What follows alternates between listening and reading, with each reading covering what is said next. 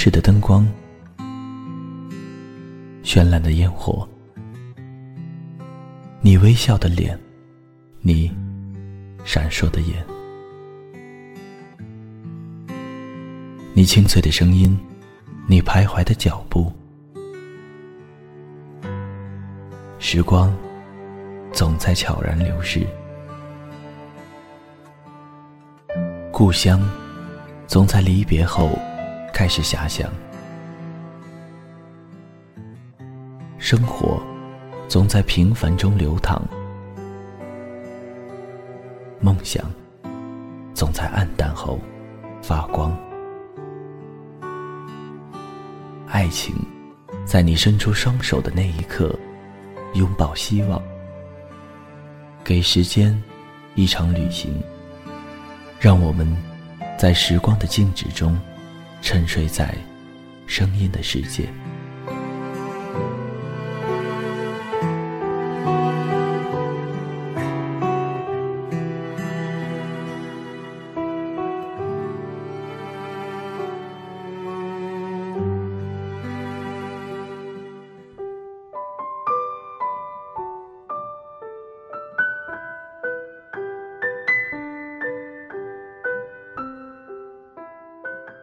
嗨，大家好，这里是给时间一场旅行，我是青藤顺。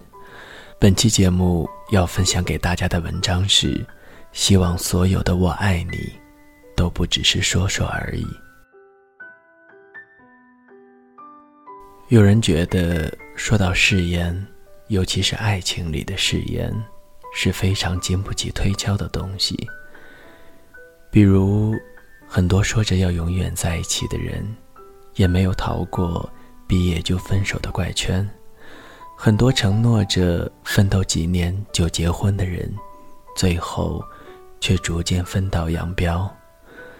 很多当初信誓旦旦的我爱你，最后都变成了对不起。当初那么诚挚那么热烈的感情，都在没有实现的诺言里变成了一堆经年累月的灰，一碰就散。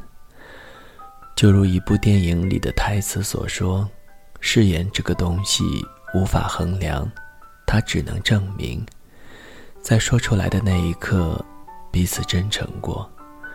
誓言这件事具有两面性，做到了就是爱的证明，没做到就像是骗子。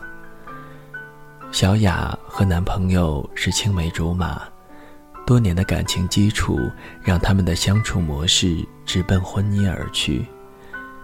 小雅记得男朋友的鞋码、衣服码、裤子码，他喜欢吃的东西，他喜欢买的服饰品牌，他的消费水平。记得他愿意坐在一个桌上吃饭的朋友有哪些，他能谈心借钱的朋友是谁？他跟哪一类人能成为朋友？哪一类人他是看不起的？记得他的优点和缺点，他的自信和惶恐，他说过的每句承诺与伤害的话语。关于男朋友的一切，5年时间，小雅都了解了，也都记在心里了。于是所有的关心都是从生活出发，可即便是这样的熟悉与了解，他们最后还是分开了。不是他不优秀，也不是他变心了，而是太多未实现的承诺积压在小雅心里，日积月累，一开始只是浅浅的落差，慢慢变成深深的失望，再变成沉重的怨恨。小雅受不了那个越来越暴躁的自己，也受不了那个一副无辜与幼稚表情的男生，终于在心里和他说了再见。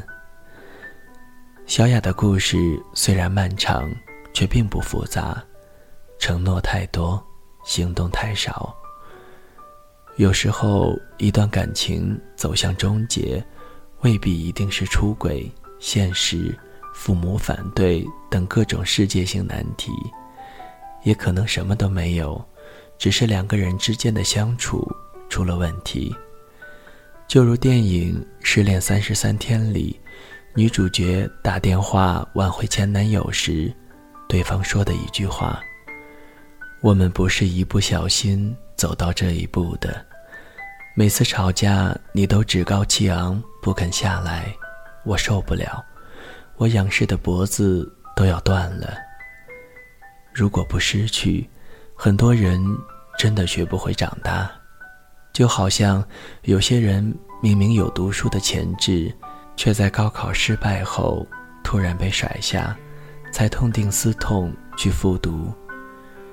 可是人生能重来的事情真的没有多少，就如感情，经得起等待，经得起磨合，经得起风浪，经得起检验，却经不起消耗和浪费。真心就像一块橡皮擦，擦一点少一点。虽然有人的橡皮擦大，能擦得久一点，有的人橡皮擦小，擦的时间也就短一点。可是如果一个人一直犯错误，另一个人一直擦，总有一天真心会全部变成一地的心碎。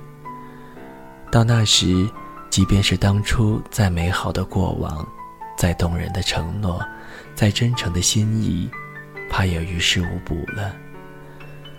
好的爱情有很多相似的因素：主动沟通，共同成长，包容体谅，懂得珍惜，等等等等。可是坏的爱情却千奇百怪，各种问题层出不穷。而在这些问题中，最重要的恐怕就是你只有爱我的心意，却没有爱我的行动。明明偶尔买束花就能让他很开心，你却说那不实用，浪费钱。明明知道他喜欢旅游，却一直借口工作忙，等有时间再去。明明你们吵架后冷战，互相伤害，却从未一起讨论过以后如何解决，或者看看相关的书籍，对男女思维模式多点了解。明明你们知道感情出了问题，却谁也不肯改变，不肯让步。后来啊，彻底失去才明白，所有的愧疚与痛苦都来自于当初的懒和逃避。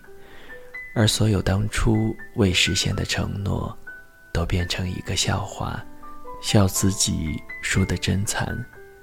爱一个人最好的方式，从来不是向全世界发誓，而是把爱意用行动表达出来。早晨的豆浆油条，晚上的温牛奶，平常日子里的陪伴，和下班回来后的一顿热饭，都是爱的证明。很多人会小看这些小事的力量，觉得不重要，可正是这些小事组成了现实生活的一点一滴。你可以听对方说我爱你，但同时不要忘记看他做了什么。我爱你不是说说而已，有心的人会把每一天都过成情人节，而有些人却把每个本该加深感情的日子都白白浪费了。所以趁还爱着，趁彼此还有爱意，多为对方做些事情吧，千万不要等到寒心时只能说声对不起。